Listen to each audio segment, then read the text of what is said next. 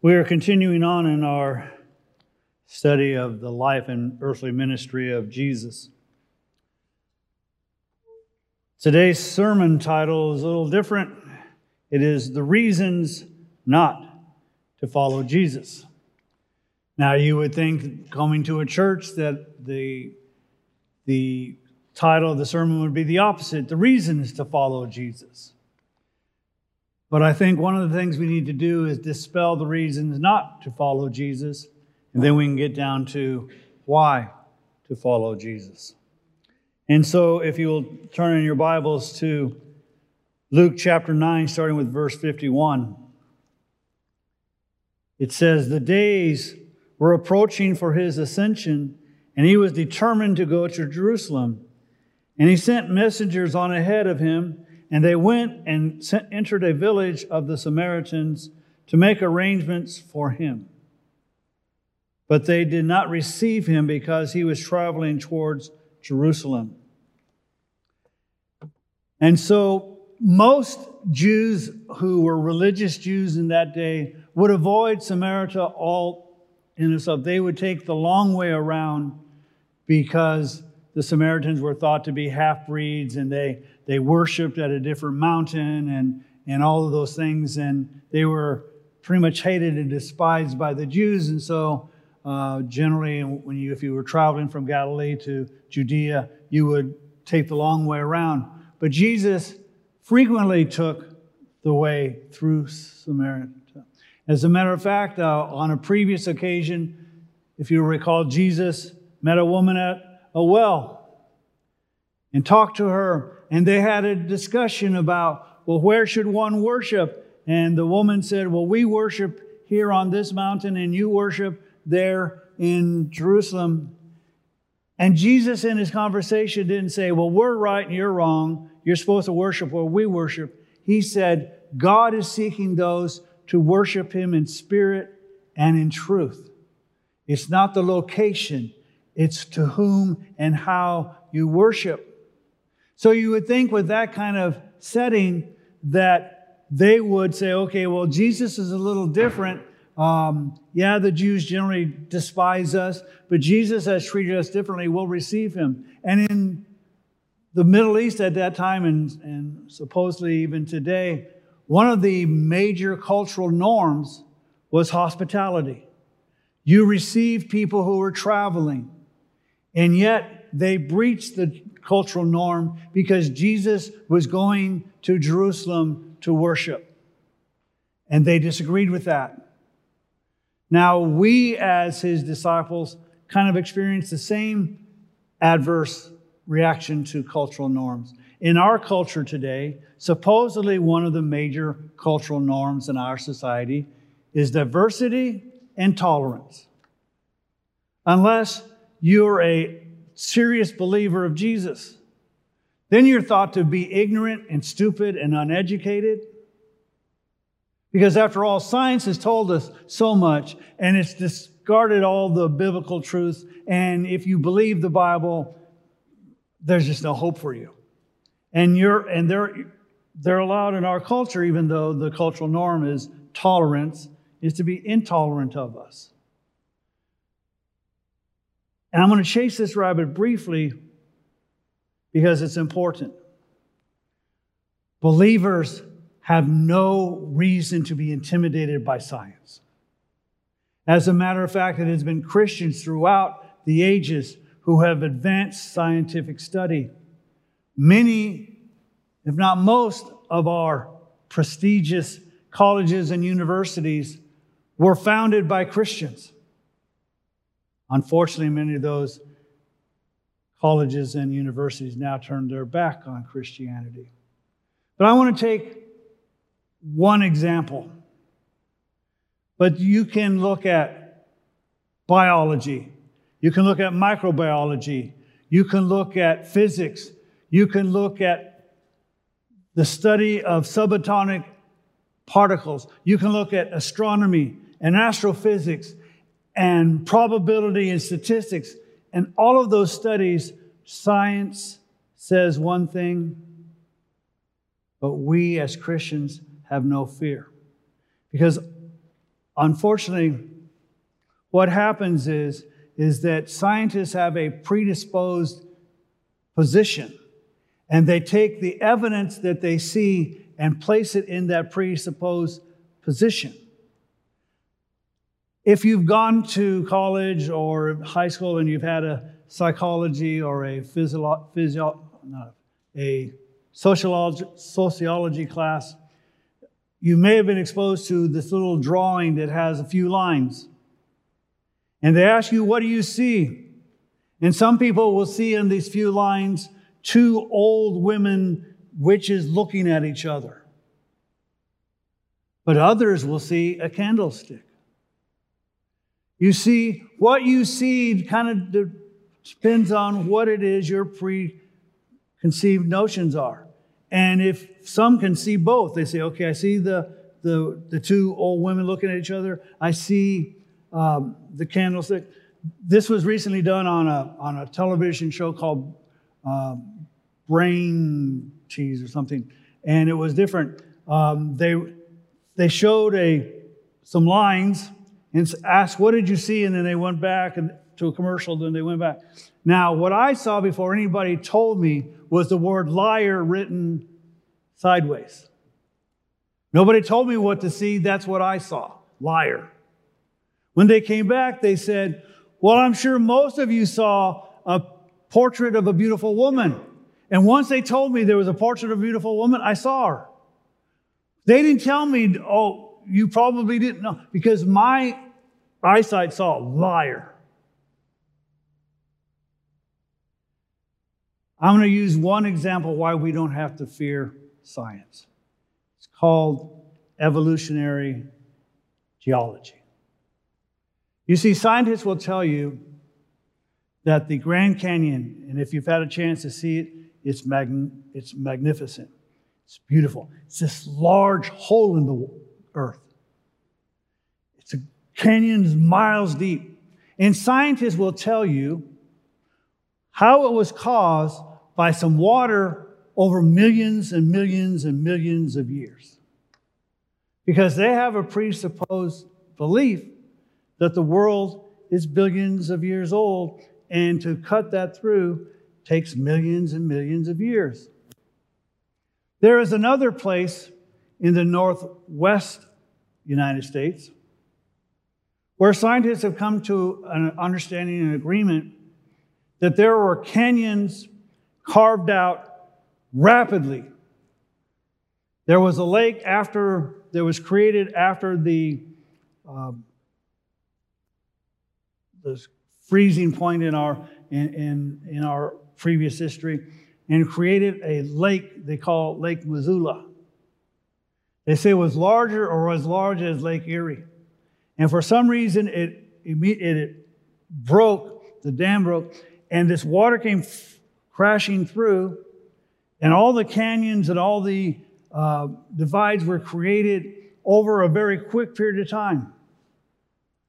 Now, in both of those situations, we have to rely on the evidence and the interpretation of the evidence. But in both situations, whether it was up the creation of canyons by Lake Missoula or the creation of the Grand Canyon, I wasn't there.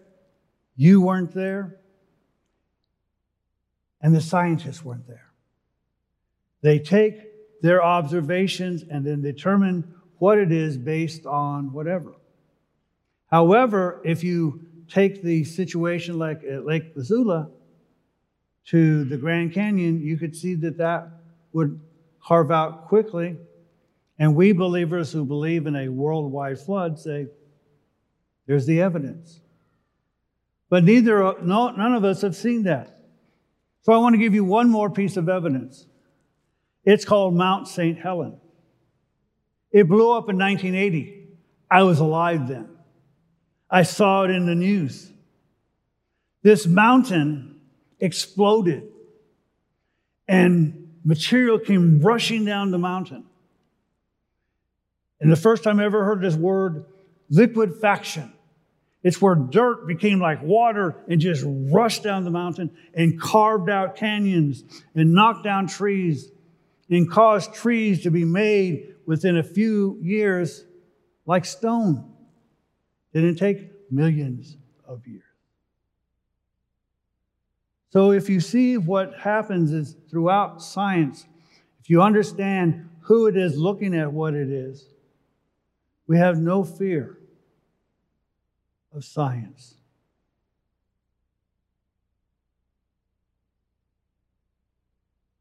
However, I don't think this is written here for us to talk about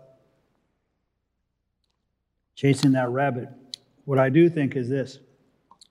When the disciples, James and John, saw this, they said, Lord, do you want us to command fire to come down from heaven and consume them? Now, I love this. these guys, James and John, are called the sons of thunder. It's because they're loud, they're boisterous, and I can see it here. Now, we see later that Jesus really changes them. Because John is the one who writes, Little children, you need to come to the Lord. Little, he's no longer, let's fire come down. All of a sudden, they become Elijah. Let's command fire to come down and consume these guys. Which again, I find interesting because most of the time, these guys don't have enough faith to believe that Jesus will get them across the storm in the sea. And yet, they're ready to bring down fire.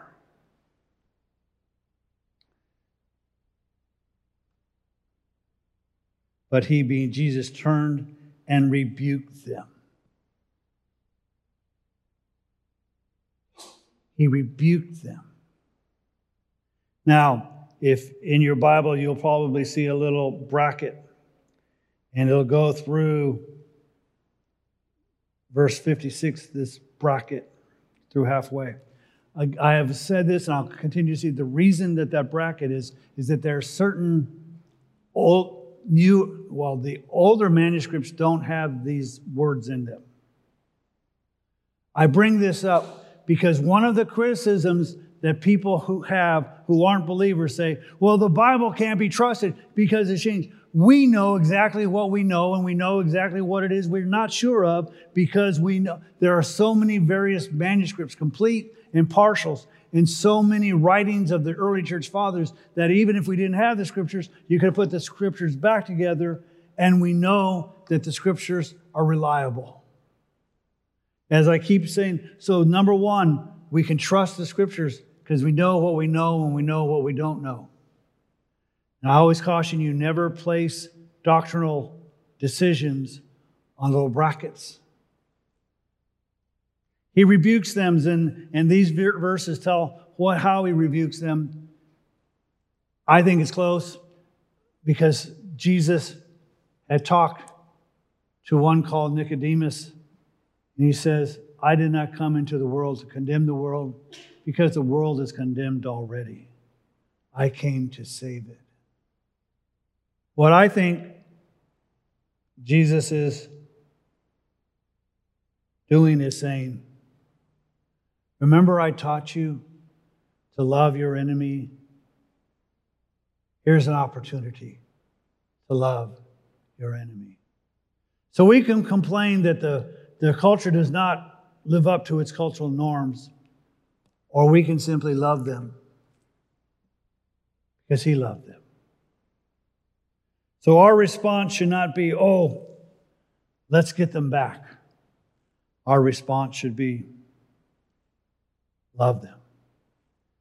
And so the final part of verse 56 says, And they went on to another village, which again was consistent with Jesus would teach his disciples as he sends them out. He goes, I'm going to send you, don't, don't have a backpack, don't take extra.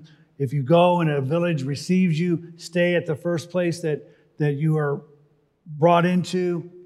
And then when you go on to the next village, but if nobody receives you, shake the dust off your feet and move on. And that's exactly what Jesus does. He moves on. Verse 57 And as they were going along the road, someone said to him, I will follow you wherever you go. So here we have a volunteer. Hey, Jesus, you're, you're traveling around. Wherever you go, I'm there. I'll follow you wherever you go. Now, most pastors Say, let's join the church now. I see that hand, brother. We're gonna we're gonna baptize. Hold right along. Notice what Jesus says. And Jesus said to him, The foxes have holes, and the birds have air of the air have nests, but Son of Man has nowhere to lay his head. Which is very true. Jesus just was rejected from one village. And what he's telling this gentleman who volunteered, there isn't security when it comes to the physical. You don't know where you're going to be. You don't even know necessarily where your next meal is coming from. And that's a reason that many people will not follow Jesus because they don't feel secure in this world. Got to make sure they have enough money. They got to make sure they have enough status. They got to make sure they have the right job. Jesus says, I will promise you eternal security, but I won't necessarily promise you where your next meal comes from. But know this the birds of the field are provided by your Father. So some people will not follow Jesus because they don't feel secure.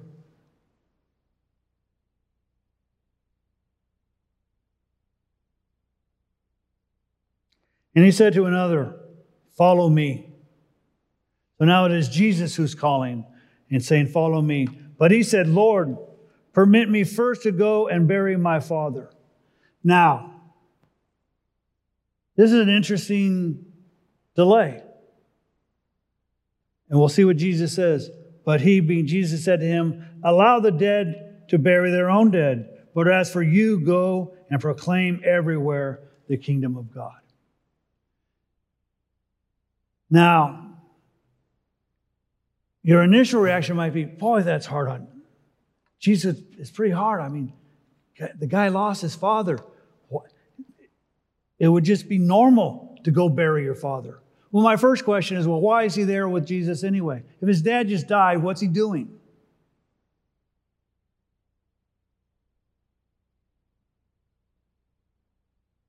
Sometimes we may give reasons to defer following Jesus that may seem appropriate.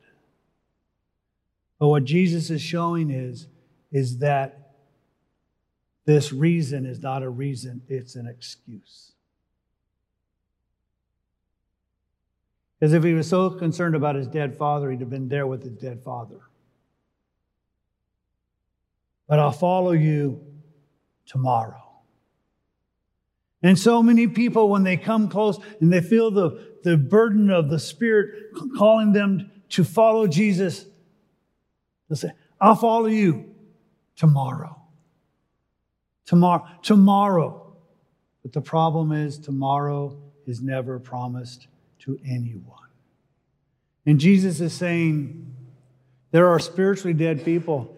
Allow the spiritually dead people bury their own dead. But notice what Jesus says here. He didn't say, allow the dead to bury their dead and come follow me. Notice he says this allow the dead to bury their dead, and you go and proclaim everywhere the kingdom of God. He didn't even say, You got to follow me to do this. He said, I'm giving you a ministry. That ministry doesn't necessarily entail you following me to Jerusalem. What it does tell you to do, to tell about the kingdom of God everywhere you go. And guess what? That's the same calling we have to declare his kingdom everywhere we go. Now, we may go to Asia, we may go to Europe, we may go to Australia, we may go wherever, or we may go next door or we may go to Northern California. Wherever it is that we happen to be going, we are to take the gospel with us. Another also said, I will follow you, Lord, but first permit me to say goodbye to those at home. I, I need to tell them where I'm going. Permit me first to go. And notice it's always there is something more important to do than following Jesus. I need to let others know. But Jesus said to him, No one, after putting his hand to the plow and looking back, is fit for the kingdom of God. Now, of all of the statements, this one to me is the most crushing. Because we think everyone should be able to go into the kingdom of heaven. And God's, Jesus through God through says this. If you're looking back at the past and not his work, it's not even a matter of whether you're in the kingdom or not. You're not even fit for it. Now, unfortunately, we live in a city life and we don't really see what's going on. So, if, and, and most of us no longer mow our own grass. But if you do, I want you to do this little experiment. As you're mowing your grass, I want you to look backwards as you're pushing the lawnmower. And then when you finish the row, I want you to look back. And probably what's going to happen is it's going to like like this. Because the way to have a straight line is to look at a forward point and go. And the whole point of plowing crops is to give a deep enough row to plant the seed and enough area for water and for the growth. And for furrows like this, don't work. We need to be looking ahead, not what lied behind. So you see, Jesus doesn't buy the excuse that there are things more important than the kingdom of heaven.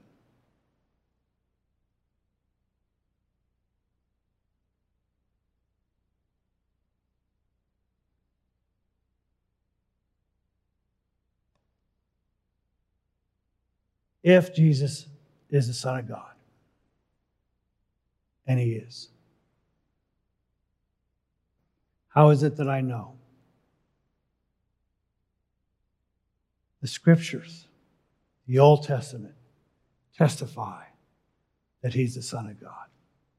The Father and the Spirit testified that He's the Son of God. He testified He's the Son of God. The works that He did testified that He is the Son of God. And the piece de resistance, the thing that trumps all other reasons, He died was buried, and rose again on the third day, according to the scriptures, which testifies that he's the Son of God. And if he is the Son of God, and if he has called us to follow him, then there is no reason that we can give that is adequate to not follow him. There is a evangelist, his name is J.John. Now, as most of you know, I give my analogies, and the analogies I do are either mine or, or, or mine because I haven't heard anybody else use them. And so the typical analogy I use is for sin, chocolate, and broccoli. So when I hear another analogy, I try to give attribution because what other people have to say sometimes is good. And he goes, if you're walking down a, a road of life, and you're walking down this road and you come to a fork in the road. There's the left fork and there's the right fork. And you don't know which way to go. You're uncertain whether you should go to the left way or to the right way. And on the left fork, you see a dead man lying in the road. In the right fork, you see a living man standing in the road. Which one would you ask for directions? The world seems to ask the dead man, which is no wonder they have no clue where they're going. But Jesus is alive, Jesus is resurrected, and Jesus is here today. We even heard a song, He walks with me and talks with me along life's narrow way. He has come not only to forgive our sins and not only to place us in heaven, but He has come to dwell in us and to live in us and through us. And when we don't know the way, He simply says, Follow me.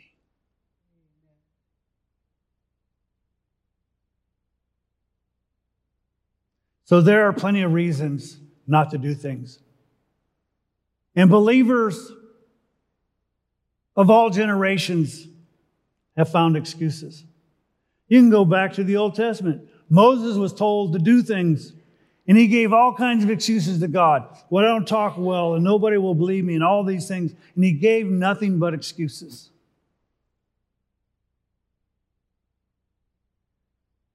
Maybe we should be more, and maybe we should ask him to treat us more like Saul of Tarsus. I almost said it, so I'm going to, I'm going to say it a little different way. Maybe he should knock us off our donkey.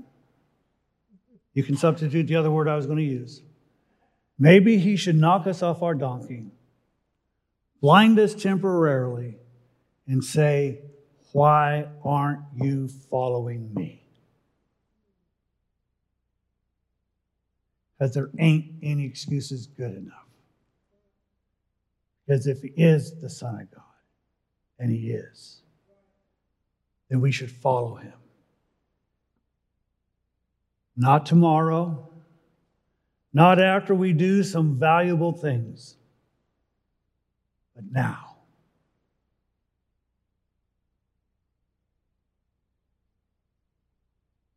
I have decided to follow Jesus. As the song says, though none go with me, still I will follow. Because he's worthy of it. Because he is the Son of God. And he has loved me like no other person. And he has prepared a future for me like no other person. And anything that I say an objection to that is just silly. It's like saying, Allow me to hold this penny instead of taking billions of dollars. Allow me to live my life the way I want versus the way you created me to live. And allow me to hold on to my thing as opposed to communicating God's love to every person I come in contact with. But first, it takes a conscious decision to follow Him. And unfortunately,